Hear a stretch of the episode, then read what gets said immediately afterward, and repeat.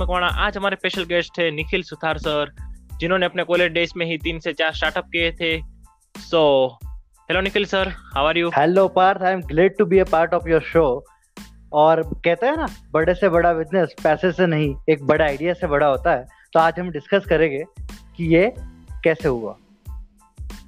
Oh, thanks for coming here sir. तो sir, अपने बारे में और अपने स्टार्टअप बिजनेस के बारे में सर कुछ बताइए हमें प्लीज। करीबन आठ दस साल पहले जब मैं कॉलेज में था, तो एक आइडिया आया, एक प्रॉब्लम आया, सबके सामने था कि डिजिटल ट्रांसफॉर्मेशन हो रहा था, हर कोई अपना बिजनेस डिजिटल ट्रांसफॉर्म कर रहा था। जब टैली नया नया था, जब नए नए लोग बिजनेस में एंटर कर रहे थे, तब हमने उस अपॉर्चुनिटी को ग्रैब करके सबसे पहला स्टार्टअप कंप्यूटर लेंस स्टार्ट किया। तब उस टाइम पे दो लोगों से स्टार्ट हुई कंपनी दो हज़ार तेरह चौदह में। उस कंपनी में कम से कम पचास लोग जुड़े और वॉलंटियर्स के सपोर्ट से हम उस सोशल वेंचर को बहुत अच्छे तरीके से स्टेट लेवल पर स्केल अप कर पाए।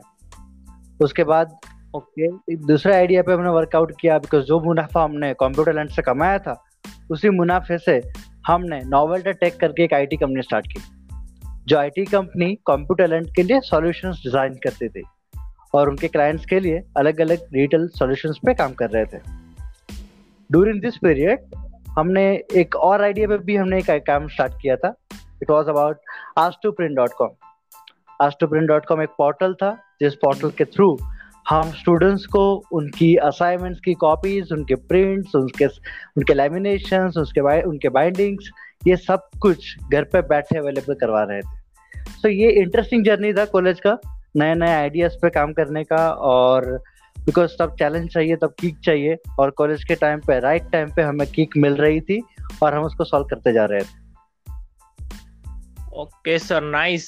तो सर, ये तीनों के तीनों स्टार्टअप अपने कॉलेज अपनी फोर्थ ईयर खत्म होने से पहले ही सक्सेसफुल बना दिए थे, राइट? सो so, हाँ, लेकिन कॉलेज एक्चुअली तीन साल का नहीं रहा मेरा जनरली, बिकॉज जब ये मैंने पहला स्टार्टअप चालू किया था, तब I was in diploma engineering.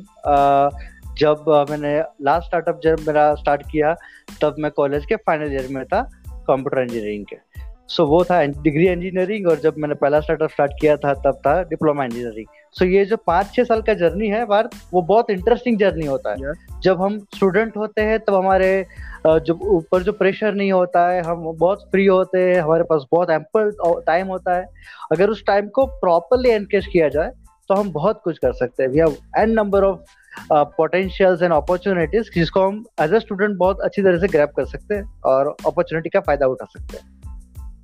Yes sir, yes. तो सर, सबसे पहले तो हमारे ऑडियंस को अपने कंप्यूटर लैंड के बारे में बताइए, जो जिसको आपने ग्रो किसे किया, क्योंकि उस वक्त तो इंस्टाग्राम नहीं था, एफ बी भी इतना बहुत ज्यादा नहीं था, और गूगल के अपडेट भी दो हज़ार तेरह के बाद जो गूगल अपडेट हो रहा है वो ज्यादा उसके बाद ही हुआ। तो सर, आपने वो सब मार्केट कैसे किया, मार्केटिंग कैसे की, तब तक कैसे पहुंचे? तो हमारा जब कंप्यूटर लैंड स्टार्ट हुआ था, तब डिजिटल प्लेटफॉर्म नए नए आ रहे थे, तब फेसबुक उतना पॉपुलर नहीं था। तब हम क्या कर रहे थे कि हम जो स्टेशनरी की दुकान है उसके बाहर हम जाके पोस्टर्स लगाते गए कि if you want to learn something, अगर आपको कंप्यूटर सीखना है या अगर आपको टैली सीखना है, तो just call on this particular number, हमारी टीम आपको कॉल करेगी और आपको घर पे बैठे आप ही के टाइम पे आपको सिखाया जाएगा। तो ये एक मॉडल था जहाँ पे हम ऑफलाइन मार्केटिंग करके हम लोगों तक पहुंच रहे थे, और फिर उसका वर्ड ऑफ माउथ पब्लिसिटी हमको बहुत अच्छी तरह से मिला। So twelve two thousand twelve thirteen तक हमें बहुत अच्छा खासा स्ट्रगल करना पड़ा, लेकिन जैसे जैसे फेसबुक का फिर जैसे यूज़ बढ़ने लगा, हमारा कस्टमर बेस एक्सपोनेंशियल ग्रोथ हुआ। ओके सर, सर तो आपने फिर बताया था कि नोवेल्टा टेक कंपनी आपने स्टार्ट करी थी, उसके बारे में भी कुछ बताइए हमें कि उसे ग्रो कैसे किया। तो नोवेल्टा टेक का बेस कंप्यूटर लैंड से ही था, बिकॉज जो लोग कंप्यूटर सीख रहे थे, जो लोग सॉफ्टवेयर सीख रहे थे, उनको फिर कंप्यूटर के बारे में जानने की दिलचस्पी बढ़ने लगी थी। उनको खुद का वेबसाइट बनाना था, उनको खुद का पोर्टल बनाना था। तो नोवेल्टा टेक कंपनी के थ्रू हम बहुत सारे वडोदरा के और जो सेंट्रल गुजरात के बहुत सारे एंटरप्रेन्योर्स को हेल्प कर रहे थे उनके खुद के पोर्टल्स डिज़ाइन करने में। सो नोवेल्टा टेक हमने कॉलेज के तीन चार फ्रेंड्स से मिलके एक कंपनी स्टार्ट किया था। एक मेरे ही घर के एक बेडरूम में बैठ के हमने कंपनी डिज़ाइन किया, रजिस्टर करवाया, और इसी कंपनी ने सिर्फ दो साल के अंदर अंदर उस टाइम पे एट लाख रुपीस का बिजनेस क्रॉस किया था। तो हमारे लिए बहुत बड़ा बेंचमार्क था। जब हम कॉलेज में पढ़ रहे थे, हम एक्सपेक्ट भी नहीं कर रहे थे कि कोई हमें आठ हज़ार की सैलरी देगा, लेकिन तब हम आठ लाख का टर्नओवर ऐसे ही क्रॉस कर चुके थे।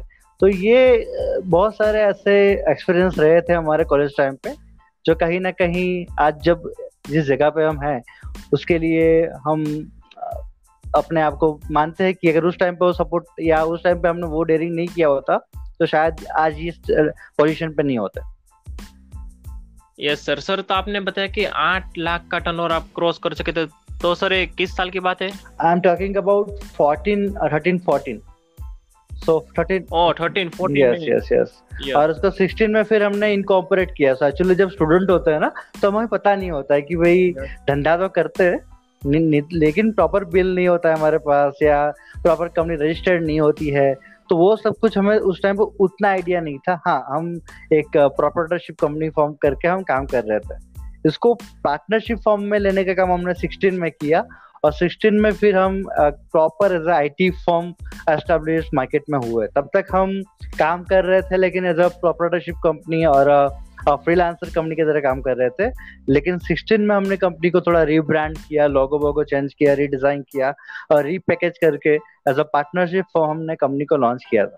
सो so, ये एक्सपीरियंस बहुत अच्छा रहा बिकॉज इनिशियल डेज में हम सीख रहे थे कि क्लाइंट से कम्युनिकेट कैसे करें, how to understand their needs, needs understand करने के बाद कैसे डिलीवरी मॉडल कैसा रहेगा, सपोर्ट मॉडल कैसा रहेगा।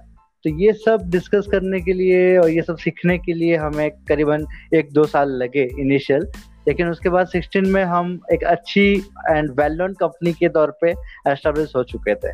सो सोलह में हमने बहुत सारे इवेंट्स को भी स्पॉन्सर किया था वडोदरा में, गुजरात में, और फिर प्रमोशन और ब्रांडिंग चालू कर दिया था हमने अच्छे स्केल पे। Okay sir. सर तो आपने ये सब प्रॉब्लम फाइंड कैसे किए, क्योंकि वर्ल्ड में ऐसे तो बहुत सारे छोटे मोटे प्रॉब्लम तो होते ही रहते हैं, लेकिन वो प्रॉब्लम को देखे कैसे आज के युग है? जो एक्चुअली था ऐसा कि जब मैं कॉलेज में पढ़ रहा था, जब मैंने नया नया स्टडी चालू किया था, तो पार्ट टाइम इनकम के लिए मैं कंप्यूटर रिपेयर करने के लिए जाता था। सो so, घर पे जो टेक्नीशियन होता है मैं कंप्यूटर रिपेयर करने के लिए जाता था।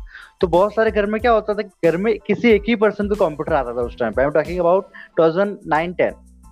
तो तब घर में किसी एक को ही कंप्यूटर आता था। तो जब हम रिपेयर करने जाते थे तो बोलते थे कि ये वाला बग है या ये सॉफ्टवेयर डाल दोगे तो ये हो जाएगा। तो उन क्वेरी वहां से रिलेटेड होने लगी कि कोई अगर ट्यूटर मिल जाए घर पे बैठे बैठे तो मेरी हाउस वाइफ को सिखा दे या मेरे बच्चे को सिखा दे, तो वो घर पे बैठे बैठे कुछ कर सकते हैं।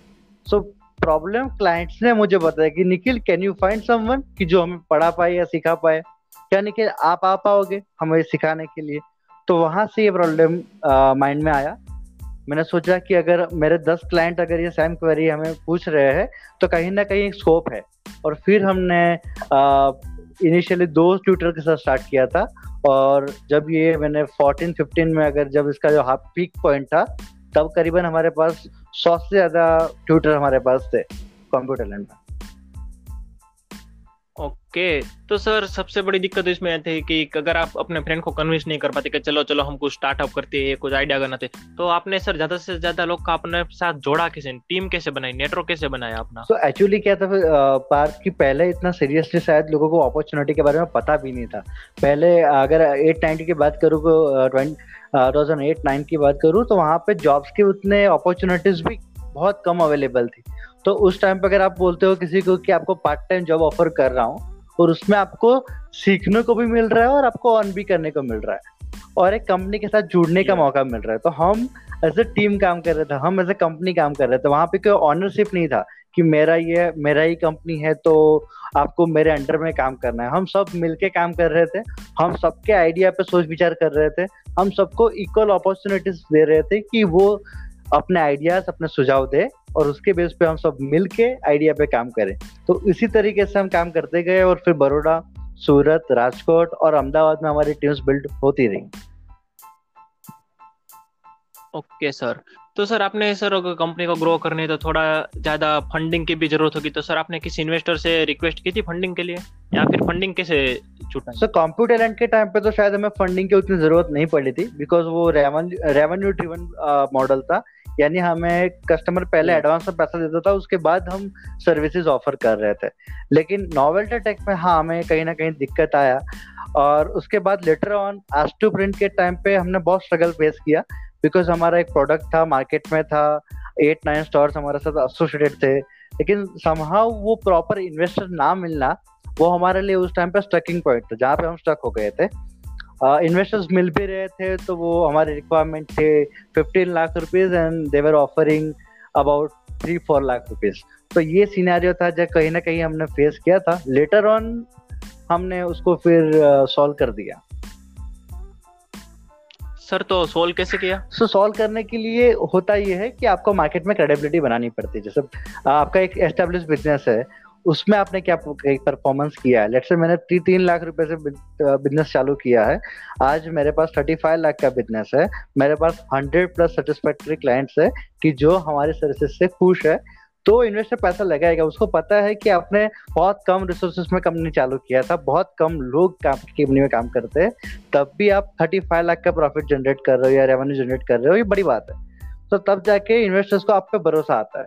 लेकिन अगर आपकी कंपनी के पास वो प्रूव ट्रैक रिकॉर्ड नहीं है आपके पास, तो शायद वो कहीं ना कहीं आपको एस्टेब्लिश करने में बहुत बड़ा इश्यूज आता है कि आप कैसे कंपनी को ड्राइव करोगे, आप कैसे बिजनेस को ड्राइव करोगे। तो ये चैलेंज रहता है आपके कॉन्फिडेंस को जज करने के लिए। या मतलब कि ट्रस्ट बिल्ड करना बहुत yes, जरूरी yes, है। बहुत इंपॉर्टेंट होता है मार्केट में एक ट्रस्ट और एक नाम खड़ा करना। अगर आप एक बार वो नाम बन जाएगा आपका या वो ट्रस्ट बन जाएगा, फिर वो इतना चैलेंजिंग नहीं होता है। ओके सर, तो सर आपके अकॉर्डिंग टू सर कॉलेज में बिजनेस स्टार्ट करने स्टार्टअप स्टार्ट करने से क्या बेनिफिट होता है? अगर मेरे पास अगर आइडिया है तो मैं क्या भी कॉलेज से स्टार्ट कर दूं या फिर कॉलेज खत्म होने के बाद करना चाहिए? मेरे हिसाब से कॉलेज के टाइम पे स्टार्टअप स्टार्ट करना सबसे बड़ी अपॉर्चुनिटी है। क्यों पता है?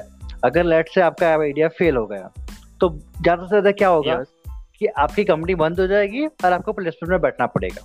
लेकिन आपने तीन साल प्लेसमेंट की राह देख के आप बैठे रहे और प्लेसमेंट में किसी कंपनी में बैठ गए और लगा कि नहीं नहीं कंपनी में मजा नहीं आ रहा है, मुझे खुद का बिजनेस चालू करना है, तो आपके कैरियर पे एक दाव लग जाता है कि आप कंपनी छोड़ के आपका एक प्रेशियस टाइम, एक बहुत कीमती टाइम आप किसी वेंचर पे लगा रहे हो, अगर वो फेल जा हो जाता है तो आपके कैरियर में वो फेलियर पॉइंट गिना जाता है। लेकिन जब आप पढ़ रहे हो, जब आप स्टूडेंट हो और तब अगर आप फेल भी हो जाते हो तो फर्क नहीं पड़ता, बिकॉज आप स्टूडेंट हो, आप पढ़ने के लिए आए थे और आप पार्ट टाइम बिजनेस कर रहे हो, तो कहीं ना कहीं आप सीख रहे हो, तो वो एज अ आपके प्लस पॉइंट पे गिना जाएगा कि आप पढ़ते पढ़ते भी एक अच्छा ट्राई कर देते हैं। और शायद हमारे टाइम पे आपके अभी जैसी ल्यूक्रेटिव पॉलिसीज नहीं थी, अभी बहुत अच्छी अच्छी पॉलिसी सपोर्ट्स अवेलेबल है। If you want to start your own business in current time, current scenario, आपको गवर्नमेंट दो लाख रुपए तक का फंड देते हैं, हमारे टाइम पे नहीं था। If you want to start your own business, government दो लाख रुपए पैसा देती है, आपको काम करने के लिए जगह देती है, इलेक्ट्रिसिटी देती है, अनइंटरप्टेड इंटरनेट बैंडविड्थ देती है। तो शायद ये जो बेनिफिट है हमारे टाइम पे नहीं थे, लेकिन अभी ये गोल्डन टाइम है कॉलेज से स्टार्टअप स्टार्ट करने के लिए। ओके सर, सर तो आपने बताया कि गवर्नमेंट इतनी सारी अपॉर्चुनिटी देती है, तो अगर हमें उसके लिए अप्लाई करना हो तो हम कैसे कर सकते हैं? तो बहुत सारे अपॉर्चुनिटीज है, जैसे मैं बताऊँ student startup and innovation policy, S S I P करके एक पॉलिसी है जो गुजरात में स्पेसिफिकली है। सो so, ये गुजरात बेस्ड जो पॉलिसी है उसका बेनिफिट लेने के लिए आप S S I P Gujarat dot in पे जा सकते हो, वहाँ पे आप अप्लाई कर सकते हो और आप, आपके आइडिया को एक वर्किंग मॉडल में कन्वर्ट करने के लिए you can take the grant and support up to two lakh rupees. अगर आपको पेटेंट करवाना है तो, तो भी आप उसको सपोर्ट ले सकते हो about twenty five thousand rupees. उसके अलावा गुजरात में स्टार्टअप गुजरात पॉलिसी करके भी एक पॉलिसी है। अगर आपका कंपनी चल रहा है, सक्सेसफुली चल रहा है, आपके पास प्रोटोटाइप है और आपको स्केल अप करना है, यानी आपके पास दो तीन प्रोडक्ट है, दो तीन आपने वर्जन बनाया है लेकिन मार्केट में लॉन्च करने लायक आपके पास फंड नहीं है, तो उसके लिए स्टार्टअप गुजरात पॉलिसी के अकॉर्डिंग आपको आपको इक्कीस पॉइंट दो लाख रुपए तक का ग्रांट दिया जाता है। उसके अलावा स्टार्टअप इंडिया स्कीम के थ्रू भी आपको बहुत सारा सपोर्ट अवेलेबल है। So there are N number of opportunities. अगर आप ध्यान से इंटरनेट को स्टडी करोगे तो आप करीबन करीबन पचास से साठ जितनी पॉलिसीज आपको पूरे इंडिया में मिल जाएगी जो स्टार्टअप को सपोर्ट करती है। ओके सर, सर मतलब कि एसएसआईपी में अगर मेरे पास सिर्फ एक आइडिया हो तो उस पे भी फंड हम रेज कर सकते हैं? एक आपके आइडिया को कन्वर्ट करने के लिए ही ये फंड है। If you have an idea, आपको पता है कि आपको कैसे एग्जीक्यूट करना है, कौन से कौन से रिसोर्सेज की जरूरत पड़ेगी और आपका टारगेट मास कौन सा है, आप किन किसके प्रॉब्लम को एड्रेस कर रहे हो, अगर आपको ये बहुत क्लियरली पता है तो SSIP is for you. Okay तो अगर सर मतलब कि किसी ने अगर चलो एसएसआईपी से फंडिंग मिल गई, स्टार्टअप भी स्टार्ट कर दिया किसी एंटरप्रेन्योर ने, अगर वो फेल हो गया तो गवर्नमेंट उसे कैसे हेल्प कर सकती है, या फिर उसको गवर्नमेंट को कुछ वापस से रेवेन्यू देनी so, पड़ेगी? मैंने अभी तक जितनी पॉलिसी आपको बताई, starting from SSIP to startup Gujarat, ये स्टैंडअप है। सो एसएसआईपी और स्टार्टअप गुजरात ऐसी पॉलिसीज है जो जो पैसा आपको दिया जाता है वो ग्रांट के तौर पे दिया जाता है। अगर आपकी कंपनी फेल हो जाती है तो भी वो पैसा आपको कंपलसरी वापस नहीं करना है। ये ग्रांट है जो आपके आइडिया को एक्सपेरिमेंट करने के लिए दिया जा रहा है। अगर आप उसमें से कमा रहे हो, आप अच्छा करोड़ों रुपए का कंपनी बिल्ड कर रहे हो तो भी आपको पैसा नहीं देना है, या अगर आप फेल हो जाते हो तो भी वो पैसा आपको रिटर्न नहीं करना है। Government as a brother, as a friend, as a father figure आपको हेल्प कर रहा है to establish your own business. अच्छा, ओके सर। तो सर आपने अपने क्या कॉलेज कॉलेज के ड्यूरियन स्टार्टअप्स किए थे, तो आपने स्टडी और दोनों हैंडल कैसे किया चैलेंज के साथ साथ? आपने बताया कि सूरत, वडोदरा, अहमदाबाद, तीनों जगह। तो चैलेंजिंग रहता है कॉलेज के टाइम पे, लेकिन अगर मैं बताऊँ तो सबके पास इनफ टाइम होता है।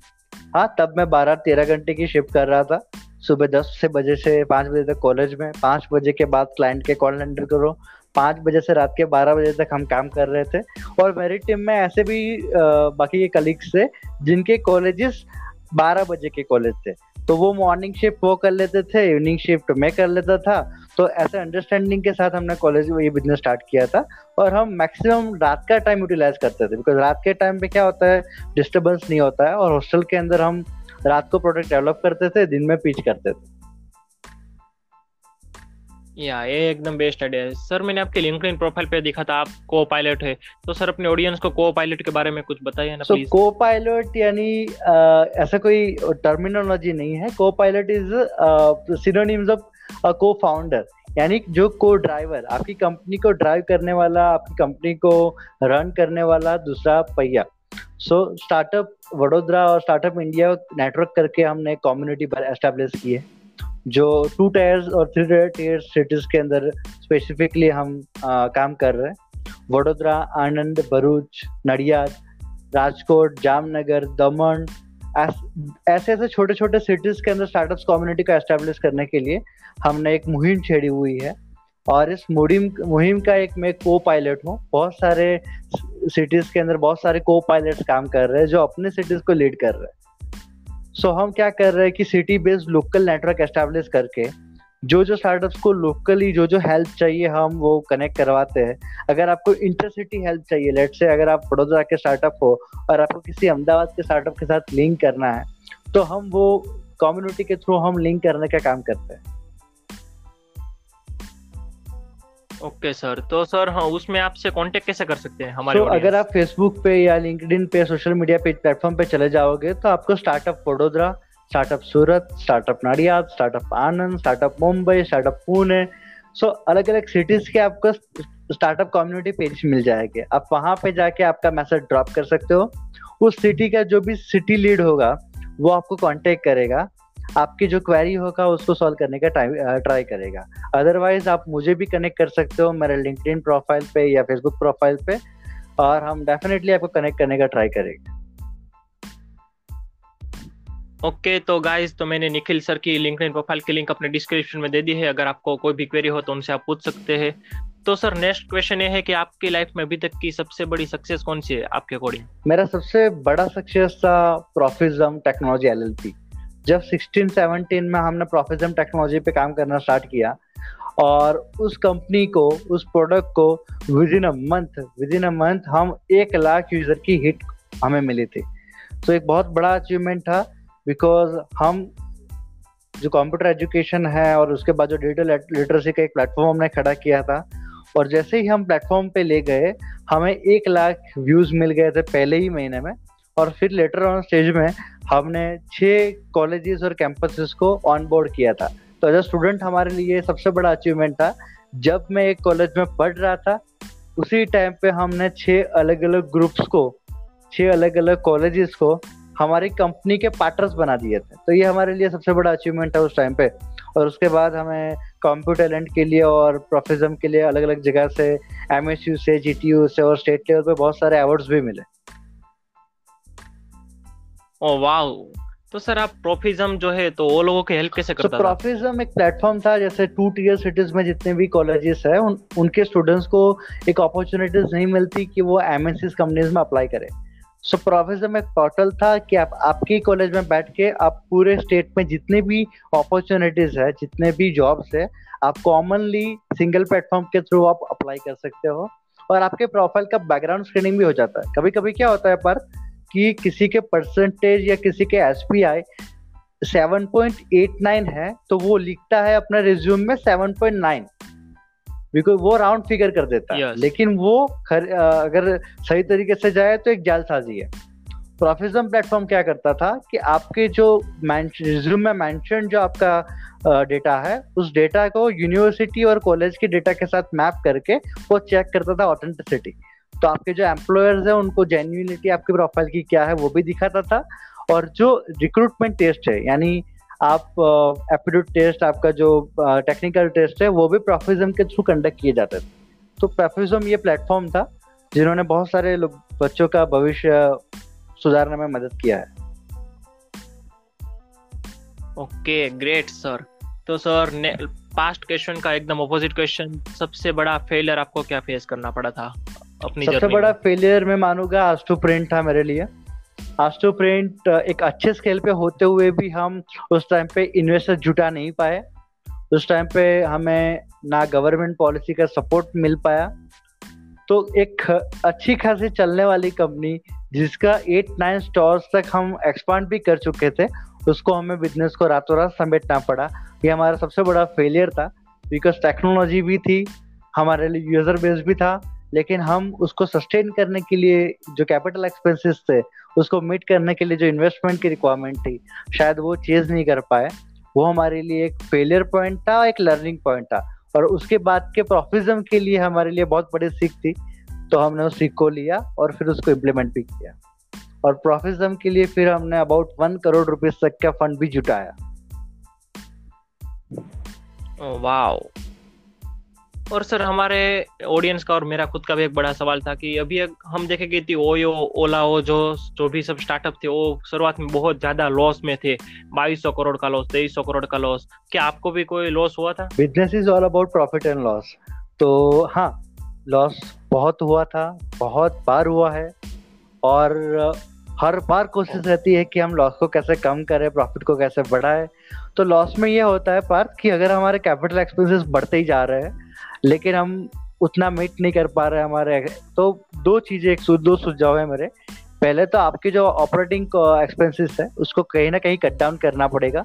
अगर आप आपके ऑपेक्स को कट डाउन करते हैं और अगर आप कस्टमर्स के टिकट साइज पे फोकस करते हैं तो डेफिनेटली आपको वो लॉस वाला जो कॉलम है वो कम से कम दिखाई देगा।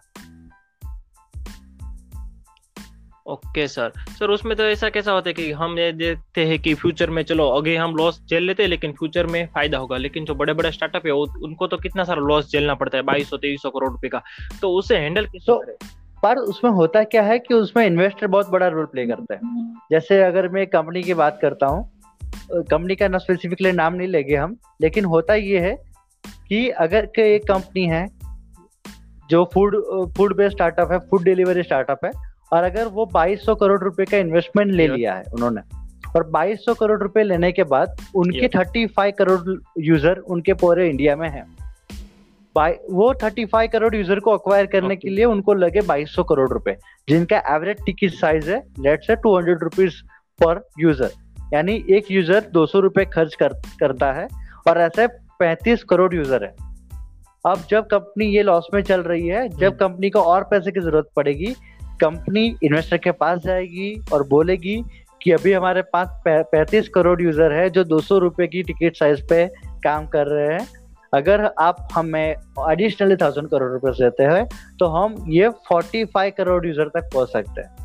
तो उनका टिकट साइज भी बढ़ेगा और यूजर भी बढ़ेगा। तो जब वो सब्सक्रिप्शन मॉडल पे जाएंगे या जब वो प्रॉफिट मॉडल पे जाएंगे, तो अगर और एन एवरेज अगर पर यूजर से सौ रुपए भी वो चार्ज करता है एडिशनल, या फिफ्टी रुपीज पे एडिशनल लेने का स्टार्ट करते हैं, तो प्रॉफिट में आने की पॉसिबिलिटी है। तो इट इज अ ये जो गेम है पार्थ, ये टोटली प्रोजेक्शन गेम है, वैल्यूएशन गेम है। तो कितनी सही है कितनी बुरी है yes. आ, हम इसको तो जज नहीं करेंगे, लेकिन it is all about valuation. आप आपका कस्टमर्स का साइज बढ़ाते जा रहे हो, आप उनके टिकट साइज बढ़ाते जा रहे हो और आप नए नए इन्वेस्टर्स को ऐड करते जा रहे हो। Oh thanks a lot sir for it. तो सर आप कोई बुक सजेशन करना चाहेंगे हमारे ऑडियंस को कि कोई कौन सी बुक उनको हेल्प कर सकती है स्टार्टअप्स so, में? दो बुक को मैं स्पेसिफिकली सजेस्ट करना चाहूंगा। एक तो है जीरो टू वन, बहुत अच्छी बुक है, वो पढ़नी ही चाहिए। okay. अगर आपको कॉन्सेप्ट क्लियर करना है कि कैसे आइडिया को कंपनी में कन्वर्ट करे, please read zero to one. और दूसरा है attitude is everything, Jeff Keller की बुक है। ये भी एक अच्छी बुक है जहाँ पे आपको कैसे नेटवर्किंग का इम्पोर्टेंस क्या है, कैसे क्लाइंट के साथ कैसे बिहेव करना है, ये सब आपको एटीट्यूड इज एवरीथिंग में आ, सीखने को मिलेगा। ओके okay, अगर गाइस आपको ये दोनों बुक परचेस करनी है तो इसकी लिंक भी मैंने डिस्क्रिप्शन में दे दी है, वहाँ वहाँ से जैसे परचेस कर सकते हैं। तो सर अगर लास्ट क्वेश्चन आपसे है कि अगर आप हमारे ऑडियंस को या फिर मुझे कोई एडवाइस देना चाहे एंटरप्रेन्योरशिप के बारे में, वो टिप्स कौन सी देनी चाहिए? बस एक ही सुझाव है मेरा कि आप प्रॉब्लम्स को आइडेंटिफाई करते रहे। अगर प्रॉब्लम्स का राइट प्रॉब्लम का राइट सॉल्यूशन देना स्टार्ट कर दिया, आपको सक्सेसफुल होने से कोई नहीं रोक सकता। लेकिन अगर आप हाइपोथेटिकल प्रॉब्लम्स को सॉल्व करने में लग गए शायद कि शायद ऐसा चलेगा, तो sorry you are going to fail. You need to identify the right problem और उसका सॉल्यूशन लेकर अगर मार्केट में आओगे, you are definitely going to success. अच्छा, इनडायरेक्टली अपॉर्चुनिटी फाइंड करने के बजाय अपॉर्चुनिटी क्रिएट करनी चाहिए। कस्टमर जो प्रॉब्लम को फेस कर रहा है, जैसे सालों पहले एक प्रॉब्लम था कि अगर आप किसी भी तीर्थ स्थल पे या, या किसी भी टूरिस्ट लोकेशन पे जाते हो तो आपको होटल फाइंड आउट करनी पड़ती थी। ओयो आया और ओयो ने कंपेरेटिव प्राइस आप दे के आप घर पे बैठे ही होटल्स बुक कर सकते हो, ऐसा ऑप्शन देना स्टार्ट कर दिया। ये बहुत बड़ी अपॉर्चुनिटी थी। एक अठारह साल के बच्चे रितेश अग्रवाल ने ये पोर्टल बना के अपने लिए सबसे बड़ा एम्पायर खड़ा कर दिया। आज दुनिया का सबसे बड़ा होटल चेन माना जाता है ओयो रूम्स। तो बस इतना ही फर्क है कि आप कस्टमर्स के प्रॉब्लम को, उनके प्रॉब्लम्स को समझ रहे हो कि नहीं समझ रहे हो। अगर आपने समझ के उसका राइट सॉल्यूशन प्रोवाइड करना स्टार्ट कर दिया, nobody is going to stop you. Okay sir, so sir thank you so much for coming here. So see you guys in the next episode. We will all together.